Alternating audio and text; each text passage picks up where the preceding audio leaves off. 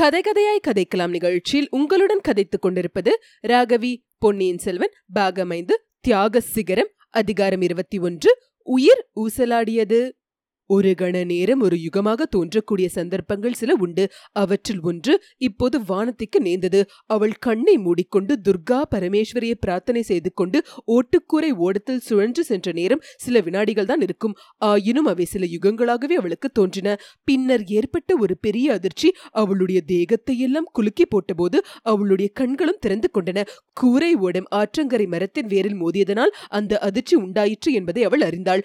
அதனால் அந்த கூரை சுக்கல் சுக்கல் போது அதிர்ஷ்டவசமாக வானத்தின் பாதி உடம்பு வளைந்திருந்த மரக்கிளையில் சிக்கிக் கொண்டிருந்தது.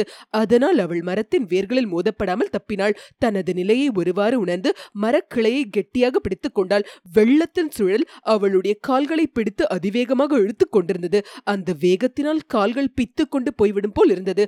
அவள் உடுத்திருந்த சேலையும் அவளை இழுத்து வெள்ளத்தில் விட்டுவிட முயன்றதாக தோன்றியது. வானத்திற்கு அச்சமயம் அதிசயமான மனோதிடமும் தைரியமும் எங்கிருந்தோ வந்திருந்தன. பல்லை கடித்து கொண்டு தன் முழு பலத்தையும் கொண்டு எழும்பி மரக்கிளையின் மேலே தாவி ஏறினாள்.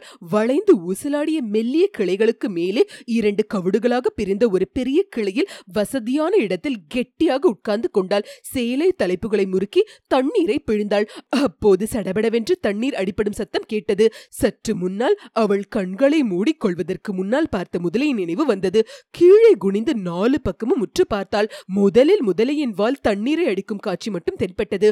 முதலையின் உடம்பில் பெரும் பகுதியை அவள் ஏறி வந்த ஓட்டுக்குறையின் உடைந்து சிதறிய பகுதிகள் மறைத்துக் கொண்டிருந்தன. சிறிது சிறிதாக முதலை தன் வாலின் உதவி கொண்டும் உடம்பை அசைத்தும் நெளித்தும் அந்த குறை பகுதிகளிலிருந்து முழுதும் விடுவித்துக் கொண்டு வெளிவந்தது. அப்படி வெளிவந்த மகிழ்ச்சியை காட்டுவதற்காக முதலை தன் வாயை அகல பிளந்து வானத்தியை பார்த்து அது வா வா எப்படியும் நீ என் வாயில் விழ வேண்டியதுதான் என்று சொல்வது போல் இருந்தது. வானத்தியும் தான் தப்பி பிழைத்த விதத்தை எண்ணி பார்த்து உற்சாகம் கொண்டிருந்தாள். ஓஹோ, அப்படியா சொல்கிறாய்? என்னை விழுங்கி விடுவேன் என்றா சொல்கிறாய்? முதலையே, உன் கைவரிசை கால்வரிசை ஒன்றும் என்னிடம் பலிக்காது. நீ பல்லை காட்டுவதிலும் உபயோகம் இல்லை.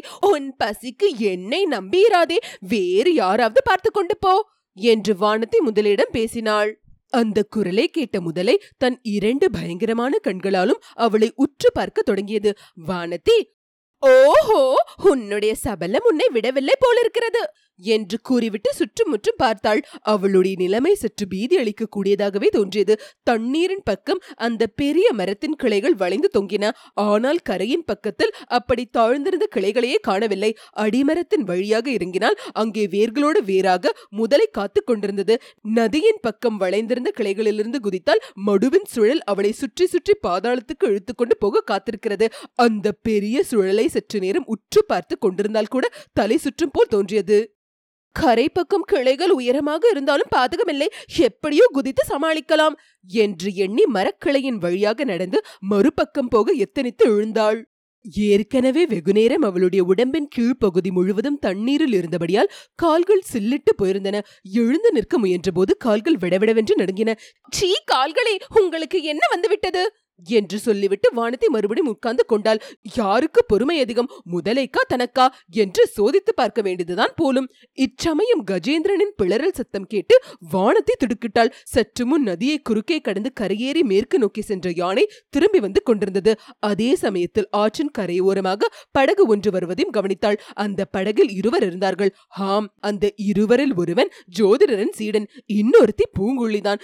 கடைசியில் தன்னை காப்பாற்றி அழித்து போக பூங்குழி தானா வரவேண்டும்? படகு மரத்தின் அடியில் வந்தது. மரக்கிளை மேல் உட்கார்ந்திருந்த வானத்தை பூங்குழி பார்த்துவிட்டாள். சிரித்துக்கொண்டே, இளவரசி, நல்ல இடம் பார்த்து ஒளிந்து கொண்டீர்கள். சீக்கிரம் இறங்கி வாருங்கள். அதோ அந்த யானையின் மேல் வருகிறது, யார் தெரியுமா என்று கேட்டாள். வானத்தின் மனத்தில் சட்டென்று உண்மை உதயமாகி விட்டது. ஆனாலும் அதை உறுதிப்படுத்திக் கொள்வதற்காக, தெரியாது, யார் என்று கேட்டாள். தாங்கள் யாரை தேடிக்கொண்டு புறப்பட்டீர்களோ அவர்தான், இளவரசர்தான் என்றாள் பூங்குழி. வானத்தை அடங்கா வியப்புடன் யானையின் மேல் வருகிறவரை சில கண நேரம் பார்த்து கொண்டிருந்தாள். அவர் அருகில் வரும் சமயத்தில் தான் மரக்கிளையின் மேல் உட்கார்ந்திருப்பது மிக்க அசம்பாவிதம் என்று தோன்றியது. பூங்குழியின் யோசனைப்படி அவளுடைய படகில் இறங்கிவிட வேண்டியதுதான் என்று எண்ணி கீழே பார்த்தாள். அச்சமயம் படகு வெள்ளத்தின் வேகத்தினால் மரத்தடியில் நிற்க முடியாமல் நகர்ந்து செல்வதை கண்டாள். படகுடன் போக விரும்பாமல் பூங்குழி தாவி குதித்ததையும் பார்த்தாள். ஐயோ, இது என்ன? பக்கத்தில் பயங்கர முதலை கிடப்பதை இந்த பெண் கவனிக்கவில்லையா என்ன? ஒரு கணத்தில் ஒன்பதாயிரம் எண்ணங்கள் வானத்தின் உள்ளத்தில் எழுந்து கொந்தளித்தன. அவள் வாயிலிருந்து ஏதோ உளறி குளறி வார்த்தைகள் வந்தன. முதலை என்பது மட்டும் பூங்குழலியின் காதில் விழுந்தது. அவள் திரும்பி பார்த்தாள். ஹாம், அவளுக்கு வெகு சமீபத்தில் பிரம்மாண்டமான முதலை அதன் வாயை பிளந்து கொண்டிருந்தது. பூங்குழலி திரும்பி பார்த்த சமயம் முதலை தன் வாலை ஓங்கி தண்ணீரில் அடித்தது. பூங்குழலி எவ்வளவோ தைரியசாலிதான், எத்தனையோ அபாயங்களை சமாளித்திருக்கிறாள். ஆனால் பத்தடி தூரத்தில் வாயை பிளந்து கொண்டிருக்கும் முதலைக்கு முன்னால் மனோதைரியத்தை மட்டும் வைத்துக்கொண்டு என்ன செய்ய? கரணம் தப்பினால் மரணம். ஒரு வினாடியில் உயிர் தப்பாவிட்டால் முதலையின் வாயில் போக வேண்டியதுதான். எப்படி உயிர் தப்புவது? மறுபடியும் படகில் ஏறிக்கொள்ள வேண்டியதுதான். இவ்வாறு எண்ணி பூங்குழி தண்ணீரில் பாய்ந்தால் படகு அதற்குள் கொஞ்ச தூரம் போய்விட்டது. ஜோதிடரின் சீடன் படகை எவ்விடத்தில் நிறுத்த முடியாது என்று தீர்மானித்து சற்று கீழ்ப்புறமாக சென்று கரையோரமாக அதை ஒதுக்க எண்ணிக்கொண்டு போனான். பூங்குழியின் ஆபத்தான நிலையை அவன் கவனிக்கவில்லை. படகை பிடிக்க தாவி நீந்தி சென்ற பூங்குழலி அலைமோதும் கடலை காட்டிலும் காவேரி வெள்ளத்தின் கரையோர சுழல் அபாயகரமானது என்று கண்டாள். சுழலின் வேகம் அவளை கீழ்நோக்கி இழுத்தது. முதலை அவள் பின்னால் அவளை பிடிப்பதற்காக நகர தொடங்கிவிட்டதென்பதை உணர்ந்தாள். இந்த நிலையில் அவளுடைய சேலையின் தலைப்பு வளைந்திருந்த மரக்கிளையில் மாட்டிக்கொண்டு அவளுடைய நிலையை மேலும் அபாயகரமாக்கியது.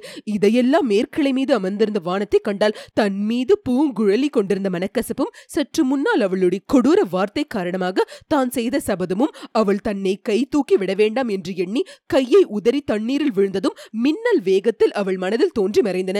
கூடவே அப்பெண் பொன்னியின் செல்வரை கடலிலிருந்து காப்பாற்றி சூடாமணி விஹாரத்தில் கொண்டு போய் சேர்த்ததும் அதனால் சோழ நாடும் தானும் அவளுக்கு பட்டிருந்த நன்றி கடனும் நினைவுக்கு வந்தன. அதோ யானை மீது அவர் வந்து கொண்டிருக்கிறார். அவர் வருவதற்குள்ளே இவள் முதலை வாயில் அகப்பட்டு கொண்டால் அவர் மனம் என்ன பாடுபடும்? தன்னை பற்றி அவர் என்ன எண்ணுவார்? பார்க்க போனால் தன்னை காப்பாற்றும் எண்ணத்துடன் அல்லவா இவள் தொடர்ந்து வந்து இந்த அபாயத்துக்கு உள்ளாயிருக்கிறாள். இவ்வளவு எண்ணங்களும் இங்கே நேர்கள் படிப்பதற்கான நேரத்தில் நூற்றில் ஒரு பங்கு நேரத்துக்குள்ளே வானத்தின் உள்ளத்தில் தோன்றின. வாயு வேகம், மனோவேகம் என்று சொல்வது வெறும் வார்த்தை என்று. எல்லா வேகங்களுக்குள்ளும் சிந்தனையின் வேகம்தான் அதிக வேகமானது. இவ்விதம் எண்ணமிட்ட நேரத்திலேயே தன்னுடைய கடமை இன்னதென்பதை வானத்தை நிச்சயிட்டாள். மேற்கிளையிலிருந்து ஒரு கிளை கீழே இறங்கி அதன் மீது படுத்த வண்ணம் கைகளை கீழே நீட்டினாள். பூங்குழலின் தலைக்கூந்தலை வாரி பிடித்துக் கொண்டாள். பூங்குழலி மேல் நோக்கி பார்த்தாள். வானத்தின் கைப்பிடியிலிருந்து அவள் தப்பி செல்ல முயலவில்லை. ஒரு கரத்தை மேலே நீட்டினாள். வானத்தை இப்போது அந்த கரத்தை பிடித்துக் கொண்டாள். பூங்குழலியை மேலே இழுக்க தொடங்கினாள். இன்னொரு கையினால் மரக்கிளை ஒன்றை பற்றிக்கொண்டு பூங்குழலி வெள்ளத்திலிருந்து மேலே எழும்பினாள். வானத்தை இருந்த கிளையிலேயே அவளும் தாவி ஏறினாள். இரண்டு பேரையும் தாங்க முடியாமல் அந்த கிளை வளைந்தது. பூங்குழலியும் மேலே ஏற முயற்சித்தாள். அந்த முயற்சியில் அவளுடைய கால்கள் தடுமாறின. மறுகணம் அவள் மரக்கிளைக்கும் நதி வெள்ளத்துக்கும் இடையில் தொங்கிக் கொண்டிருந்தாள். அவளுடைய ஒரு கையை மட்டும் வானத்தின் இரு கரங்களும் கெட்டியாக பற்றி கொண்டிருந்தன. மரத்தின் வேர்களுக்கு மத்தியில் கிடந்த முதலை வெளி புறப்படுவதற்கு சிறிது நேரம் ஆயிற்று. இப்போது அது வெளிவந்துவிட்டது. மரக்கிளையிலிருந்து தொங்கிய உருவத்தை பார்த்துவிட்டு வாயை மறுபடியும் அகலமாக திறந்தது. பூங்குழலியின் உடலும் உயிரும் ஊசலாடி கொண்டிருந்தன. வானத்தின் மெல்லிய கரங்கள் பூங்குழலியின் வைர உடலின் கணத்தினால் இற்று விழுந்துவிடும் போல் இருந்தன. அவளுடைய உள்ளமோ எந்த கணத்தில் பூங்குழலி தன் கையிலிருந்து நழுவி முதலையின் வாயில் விழுந்து விடுவாளோ என்ற எண்ணத்தினால் துடி துடித்தது. அத்தகைய விபத்து நேர்ந்துவிட்டால் பிறகு இளவரசன் முகத்தை அவள் ஏறிட்டு பார்க்கவே முடியாது. பூங்குழலி விழும்போது அவளும் கூட விழுந்து உயிரை விட்டு விடுவதே மேலானது. அப்படித்தான் செய்ய வேண்டும். அதோ யானை நெருங்கி வந்துவிட்டது. இளவரசர் அதன் மேல் வருகிறார். அவர் வந்து காப்பாற்றும் வரையில் பூங்குழலியை விட்டுவிடாமல் இருக்க இந்த கரங்களில் சக்தி இருக்குமா? யானை ஆற்றங்கரையில் வந்து மரத்தடியில் நின்றது. மறுபடியும் ஒரு தடவை பிளறியது. அந்த சத்தத்தை கேட்டு முதலை அந்த பக்கம் திரும்பி பார்த்தது. என்ன நினைத்து கொண்டதோ என்னமோ, மறுபடியும் மரத்தின் வேர்களுக்கு மத்தியில் சென்று படுத்துக் கொண்டது. வானத்தையும் மரக்கிளையின் மீது குனிந்த வண்ணம் யானையை பார்த்தாள். அதன் மேல் இருந்தவரையும் பார்த்தாள். ஆம், அவர் இளவரசர் தான், பொன்னியின் செல்வர் தான். யானைப்பாகா யானைப்பாகா, அன்றொரு நாள் பறவை குஞ்சுகளை காப்பாற்றியது போல் இன்றைக்கு இந்த பேதை பெண்களை காப்பாற்று என்று தனக்கு மட்டும் கேட்கக்கூடிய மெல்லிய குரலில் கூறிக்கொண்டாள். முடியாது, இனி இந்த ஒடக்கார பெண்ணை தாங்க முடியாது. இனி ஒரு நிமிஷம் தாமதித்தாலும் தோள் பட்டைகளிலிருந்து கைகள் தனியாக பித்து விழுந்துவிடும். அப்பப்பா, இவள் பேர் பூங்குழலி, ஆனால் என்ன கணம் கணக்கிறாள்! இரும்பினால் செய்த உடம்பு போலவா இருக்கிறது. யானைப்பாகா யானைப்பாகா, சீக்கிரம் வரமாட்டாயா? பூங்குழலி கிரீச் என்று கத்தினாள். அதை கேட்டு வானதி அவளை முதலை பிடித்துக் கொண்டதாக எண்ணினாள். சொல்ல முடியாத பயங்கரம் அவள் மனதில் குடிக்கொண்டது. கண்களை இறுக்கி மூடிக்கொண்டாள். அவளுடைய கைகளை பிடித்து கீழே நோக்கி இழுத்துக் கொண்டிருந்த கணம் மேலும் அதிகமாயிற்று. முதலைதான் பூங்கொழியை பிடித்து இழுப்பதாக எண்ணி கண்ணை மூடிய வண்ணம் அவளை இன்னும் கெட்டியாக பிடித்து மேலே தூக்க முயன்றாள். கையை விடு வானதி, கையை விடு என்று செவியில் அமுதன ஒலித்த இளவரசரின் குரல் கேட்டது. இன்னது செய்கிறோம் என்று தெரியாமல் கையை விட்டாள். அவளுடைய தோள்களை பித்து இழுத்த பாரம் நீங்கியது. கண்களை திறந்து பார்த்தாள். பூங்குழலியை கஜேந்திரன் துதிக்கினால் சுழற்றி பற்றி எடுத்து கரையில் இறக்கி விடுவதை கண்டாள். பூங்குழலியின் கண்கள் மூடியிருந்தன. யானை துதிக்கை அவள் மீது சுற்றிய போதுதான் அவள் அவ்வாறு கிரீச்சிட்டு கத்தியிருக்க வேண்டும். அதே மாதிரி தானும் ஒரு தடவை கத்திவிட்டு மூச்சை அடைந்தது வானத்துக்கு நினைவு வந்தது. இப்போது அதை காட்டிலும் பன்மடங்கு அபாயகரமான நிலைமையா இருந்தும் தான் பயப்படாமலும் பிரக்ஞை இழக்காமலும் இருப்பதை நினைக்க அவளுக்கே வியப்பா இருந்தது. தன்னுடைய தைரியத்தை பார்த்து மெச்சி பாராட்ட இளைய பிராட்டி இங்கே இல்லையே. ஆயினும் பாதகமில்லை, எப்படியும் ஒரு நாள் அவருக்கு தெரியாமற் போகாது. இப்போது என்னுடைய கதை என்ன? பூங்குழலியை மட்டும் அழைத்துக் கொண்டு என்னை இந்த மரத்தின் மேலே விட்டுவிட்டு இளவரசர் போய்விடுவாரா? அவ்விதம் அவர் செய்தால் அது என்னுடைய அசட்டுத்தனத்துக்கு சரியான தண்டனையாகத்தான் இருக்கும். இல்லை இல்லை, கஜராஜனின் துதிக்கை மறுபடியும் அவளை நோக்கி நீண்டு கொண்டு வந்தது. வானத்தை மீண்டும் ஒரு தடவை கண்களை மூடிக்கொண்டாள். மறுகணம் அவள் மரக்கிளையிலிருந்து தூக்கப்பட்டு கெட்டியான தரையில் விடப்பட்டதை உணர்ந்தாள். கண் விழித்து பார்த்தபோது தான் நதிக்கரையில் பூங்குழலிக்கு அருகில் நிற்பதை கண்டாள். தன்னை அறியாமல் எழுந்த அன்புடனும் ஆர்வத்துடனும் அந்த ஓடக்கார பெண்ணை கட்டி தழுவிக்கொண்டாள். பூங்குழலி கண்களில் நீர் ததும்ப தழுதழுத்த குரலில், இளவரசி, இன்று என் உயிரை காப்பாற்றினீர்கள். நான் உங்களை நதி வெள்ளத்தில் மூழ்கி போகாமல் காப்பாற்றி அழைப்பதற்காக வந்தேன். அதற்கு மாறாக நீங்கள் என்னை முதலை வாயிலிருந்து காப்பாற்றினீர்கள். இந்த நன்றியை என்றும் மறக்க மாட்டேன் என்றாள். பூங்குழலி, நானா உன்னை காப்பாற்றினேன்? உன்னையும் என்னையும் இந்த யானைப்பாகன் அல்லவா காப்பாற்றினார். அவரிடம் உன் நன்றியை கூறு என்றாள் வானதி. என் உயிர் மேல் எனக்கு அவ்வளவாக ஆசை ஒன்றுமில்லை. ஆனால் என் அத்தை அவளுடைய செல்வ புதல்வரிடம் ஒரு அவசர செய்தி சொல்லும்படி என்னை அனுப்பினாள். அதை சொல்வதற்கு முன்னால் நான் செத்து போக விரும்பவில்லை என்றாள் பூங்குழலி. யானையின் மேலிருந்தவரை வானத்தை நிமிர்ந்து பார்த்தாள். ஏதோ ஒரு விஷம குதூகலம் அவளை அச்சமயம் பற்றி கொண்டிருந்தது. யானை பாகா, யானை பாகா, எங்களை உன் யானை மேல் ஏற்றிக்கொண்டு போகிறாயா என்று கேட்டுவிட்டு களியர் என்று சிரித்தாள். இத்துடன் அதிகாரம் இருபத்தி ஒன்று முற்றிற்று. கேட்டு கதைக்கலாம் நிகழ்ச்சியை கேட்டு எங்களை ஆதரிக்கும் அன்பர்கள் அனைவருக்கும் எங்கள் சிரம் தாழ்ந்த வணக்கங்கள். மேலும் நன்கொடை மூலம் ஆதரவு அளிக்க விரும்புவோர் டபிள்யூ டபிள்யூ டபிள்யூ டாட் கேட்டு கதைக்கலாம் டாட் காம் என்ற இணையதளத்தின் மூலம் சேர்ப்பிக்கலாம். கேட்டு கதைக்கலாம் அலைவரிசையை உங்கள் உற்றார் உறவினருக்கு பகிர்ந்து மேலும் ஆதரவு அளிக்குமாறு விண்ணப்பிக்கிறோம்.